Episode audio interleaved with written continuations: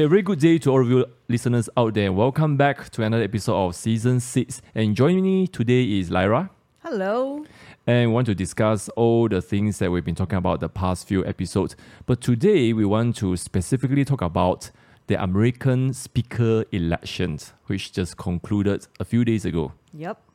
And of course, when you hear the word speaker, right, I mean, what comes to your mind? Now, of course, you have read a lot, you have researched, but previously, what comes to your mind when you hear the word speaker? I guess it's just someone who, like, makes sure that the parliamentarians do their work. That's all. So we think about like Pendika Amin or Arif Yusuf, Art Harun or Henayo in Selangor. Yep. By the way, Wong Soon Koh used to be a speaker in Sarawak Adun. So it's kind of like a master of ceremony, but with very, very little power. I think that's the impression, right? But I think when we look at the American politics and especially their Congress, I think we'll be surprised at how powerful a speaker is. So I think we're just going to do a quick overview of the American Congress and very quick rundown, because one of the things, Lyra, I realized in Malaysia is that people don't really have a good view of American politics. No, and, they don't. And I remember when I was studying, even when in Australia, every time we talk about American law, people were like, it doesn't concern us. But of course, in recent time, we realize so many things they are doing are so applicable to us, the way they decentralize, the way they really appreciate freedom of expressions. So I really believe we want to do this because there is a lesson to be learned, and that's why I want to go through it. So talking about the American Congress, so like Malaysia, they have two houses. Yep. The lower house is called House of Representatives. So they have 423 seats, and then they have the upper house, which is Senate, 100. Now, here's the big difference with Malaysia. You know, our upper house, Dewan Negara, really is like a rubber stamp. It's really a rubber stamp. They come back, they'll discuss a bit, because even if they disagree with Dewan Rakyat, the motions, the laws still pass through. So I don't know what's the purpose, you know. But in US, both houses actually have unique power. And so the lower house, House of Representatives, so it's a bit mouthful. So typically they drive the legislation. That means they will initiate law. Now, the Senate can also create law, which is very, very unique, because in Westminster system, so in UK, you have the House of Lords, which is the upper house. They don't drive legislations. But in US, you can have law coming from Senate. Not as frequently, okay? Then they also, now one of the biggest job they have is to approve budget. And that is one of the things that we're going to talk about, because I think that's one of the major fight in the election. Then another very interesting thing is the House of Representatives, they are only there for 2 years. Every 2 years, you have to go through an election cycle, whereas in Malaysia, it's 5 years, right? People voted once and then they just kind of clean their hands. But the Senate, 6 years. Very interesting. And I heard once some commentator was saying that, look, the House of Representatives, 2 years. Why 2 years? Because it concerns the daily activity, things important to a normal citizen, whereas Senates are a bit kind of overview. They look at appointment of judges, they look at appointment of the ratification or treaties and things. So they're more, I won't say high level, but maybe more overview kind of role compared to the House of Representatives. And this is where I think it helps us to understand the whole concept of midterm. And I have some people coming to ask me, because we use the word midterm, right? I mean, we just assume people know, but it's like people don't really understand what is midterm, right? So I think we can just quickly talk about it. So you have president for 4 years, 5 years, and then during the middle of his term, because remember we say the House of Representatives, 2 years. So after 2 years, the entire House of Representatives will go for re-election. But then because Senate is 6 years, so 1/3 of them. So midterm is where you have the entire House of Representatives go for vote. And then you have 1/3 of Senate. And then you have many, many states going for their own election. So in Malaysia, we used to have just Sabah and Sarawak on one side, West Malaysia. But now it's like all jumbo already, right? Because of different governments. So it is good. I feel like it creates more participation. It creates more decentralizations. And So that's why you look at American democracy. Every 2 years you have to vote, and each time you vote, you have to vote for many things. You know, you vote for your state representative, you vote for House of Representatives, you vote for Senate. Sometimes you vote for AG, you vote for judges. It's like one election you can be voting for 10%. So, yeah, I mean, we talk about participation. They are really a model of that. Now, we want to talk about the recent elections, and that's where we come with the word speaker, right? So I asked you earlier on, you know, what you think of speaker. But Lara, maybe you'd like to just share with our audience and listeners, who is the speaker? I mean, not the person, but the position. How would you describe the speaker of the House of Representatives? Yeah, I would say like what you mentioned earlier on, people don't realize the significance of a speaker. Mm-hmm. So speaker here, of course, you're not referring to the speaker, but it's really like the second person in line after the VP. Yeah. So that really just goes to show how important this person is. So it's like if let's say you have a president that suddenly passed away, then VP also passed away, then this person becomes the next person in succession. So that just goes to show how important this person is. But also I think it's also very interesting because they go for election every 2 years. Mm-hmm. So there's a lot of check and balances. It's like you don't get like a person that just stays on in power for a long time. Although like House Speaker generally, I think they have a tenure of maybe 5 years. Yeah, I mean, actually the House Speaker, you're talking about American, right? Yep. Every 2 years, you have to elect a new speaker. But generally, they do survive, like... Yeah. I mean, the last speaker, of course, was Nancy Pelosi, who was a very, very powerful politician. Remember, she went to Taiwan and created all the hoo-ha because she is considered a very, very senior politician. Yeah, but even just her presence in Taiwan itself. Yeah. It's almost like someone... important is there and showing some support to the nation and China obviously not happy. Yeah, you may not necessarily say certain things, but just her presence itself already showed that, look, America is behind Taiwan. A very, very senior position, basically. Yep. So by the way, the newly voted speaker is Kevin McCarthy. Yep. So just for information, later we're going to play a clip.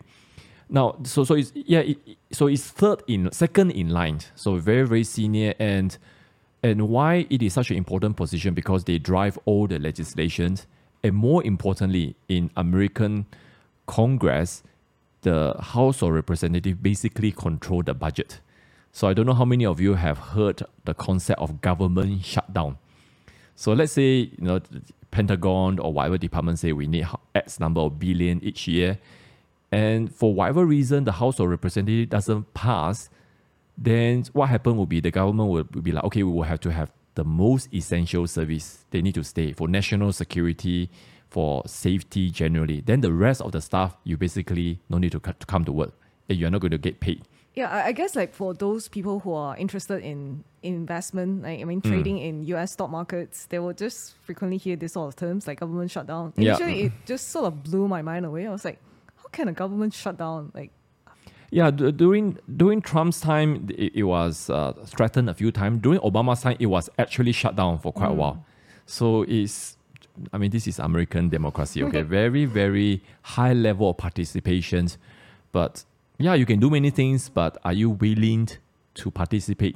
And somehow, when I think about their system, I just think about Malaysia because so many people are like once every 5 years already so tiring. But it's like you want change, you need to participate. And I just kind of, when local election comes, people will be like moaning and complaining, why do I have to vote again? But then when you realize, hey, the councillor are doing a great job to affect your immediate livelihood and lifestyle, I think people eventually, when they see the fruit, they will go for it.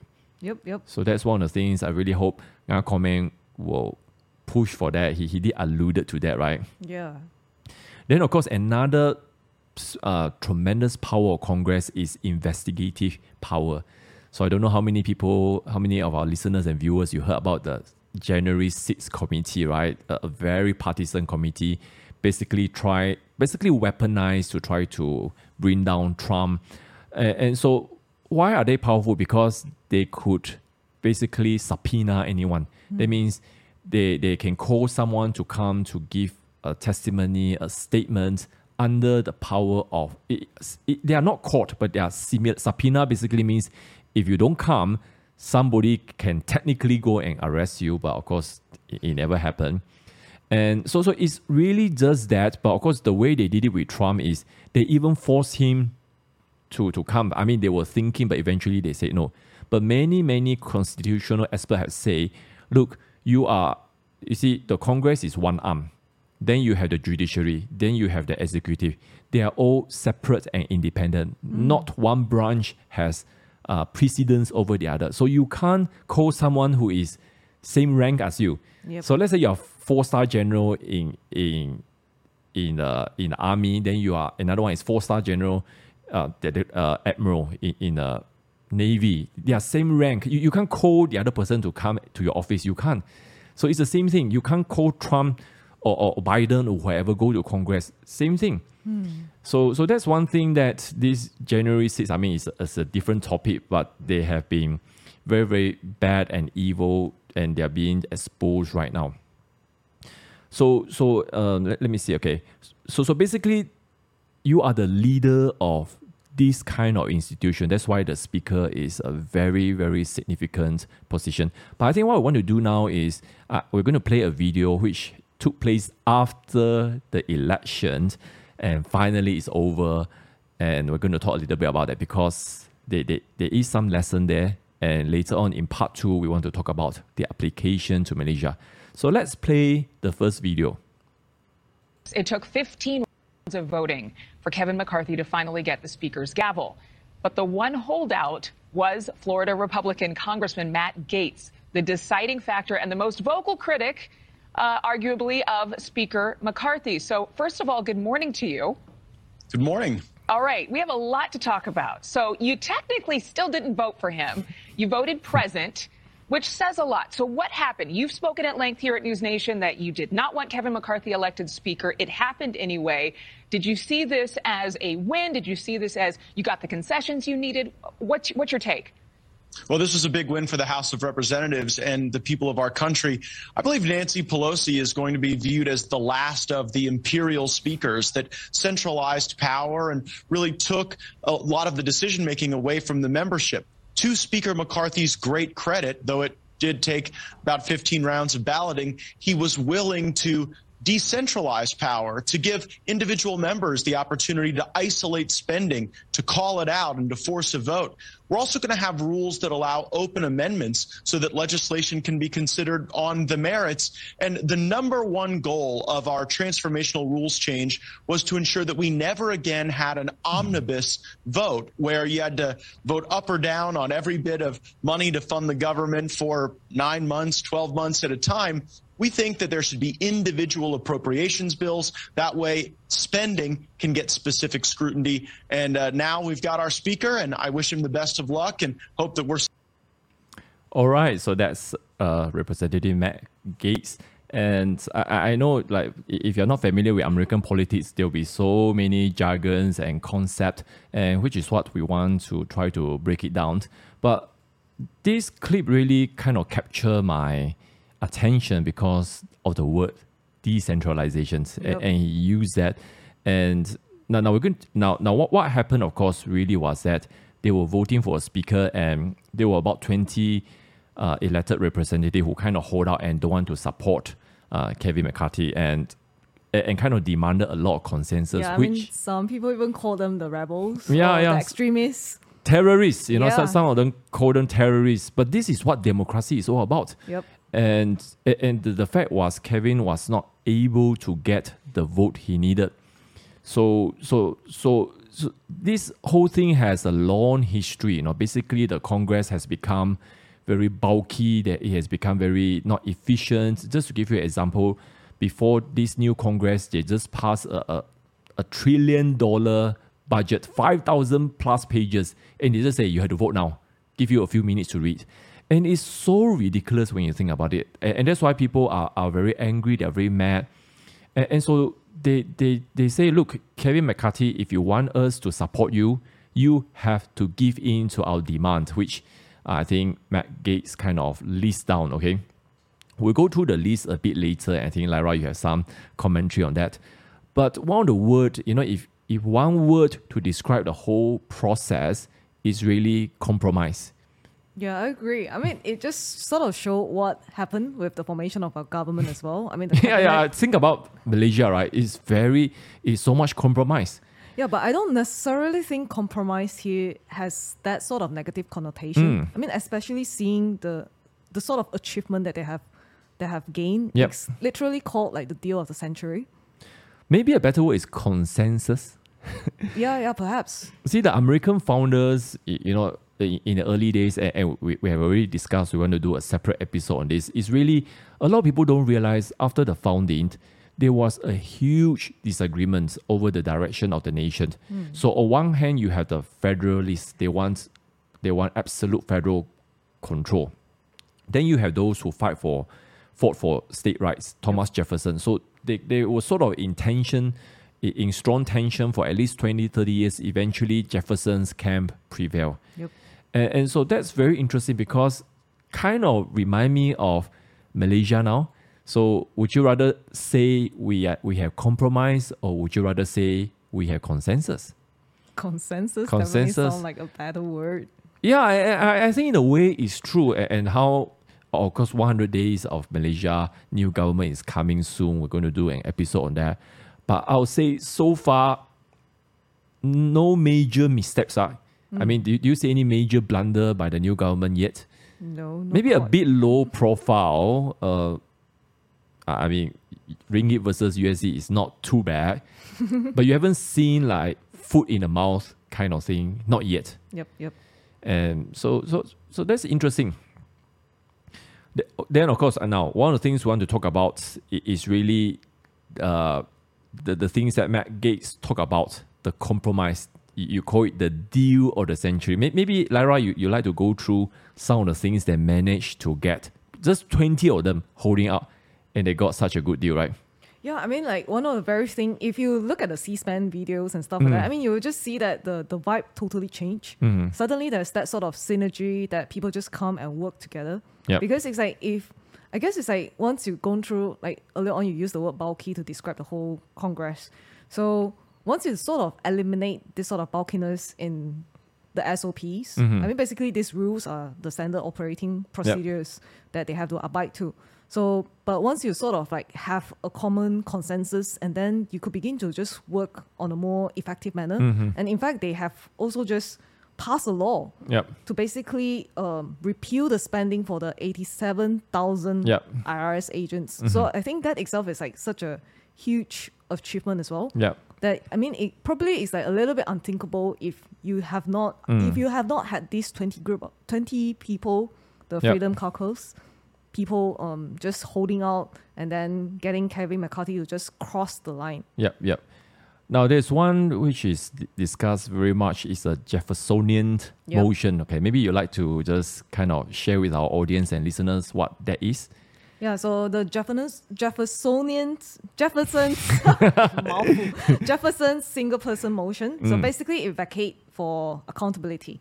So it's like you make sure you have like at least like 72 hours to read the bill. I mean, can you imagine it? It's like a lot of these things, like what you say, like the omnibus sort of bill that has been tabled, then basically you have to read like a couple of thousands pages. Yep. But you're only just given a very, very short amount of time. I mean, of course, if you're looking at things like 9/11, Pearl Harbor, that sort of things, yes, everyone just have to like come in, immediately do their job. Yep. But that happen all the time, you know, because if you put in everything and then this is like just omnibus sort of thing. So I think that we will talk a little bit later on. But then in terms of this, it's like you basically have one member motion to vacate the speaker. Yep. So he can just come and say, like, look, I don't have a vote of confidence. And then the whole thing can just start. So to give perspective to our listeners and viewers is as if one member of parliament can move the motion of no confidence against the prime minister, which is the right, but of course,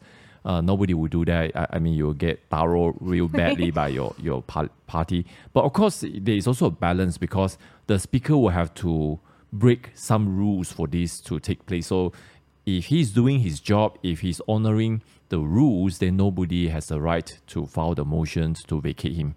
Yeah, I mean, it's so interesting. I mean, even like the squads, I mean, AOC and gangs, they also like kind of agreed to this. Yeah, Ilhan Omar was one of those. She tweeted that, hey, this is good, you know, which is surprising. Yeah. Because that's why one of the things, again, this might be a future episode.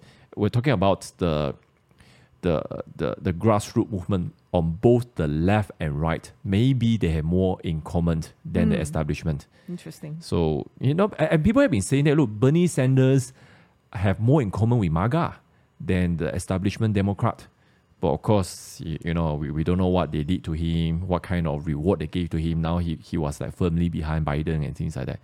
But you never know what kind of cooperation, like our own government, what kind of, it's so interesting. I mean, we're still, every day I'm like, are we going to get, an explosion? Are we going to get an earthquake? But so far, so good, right?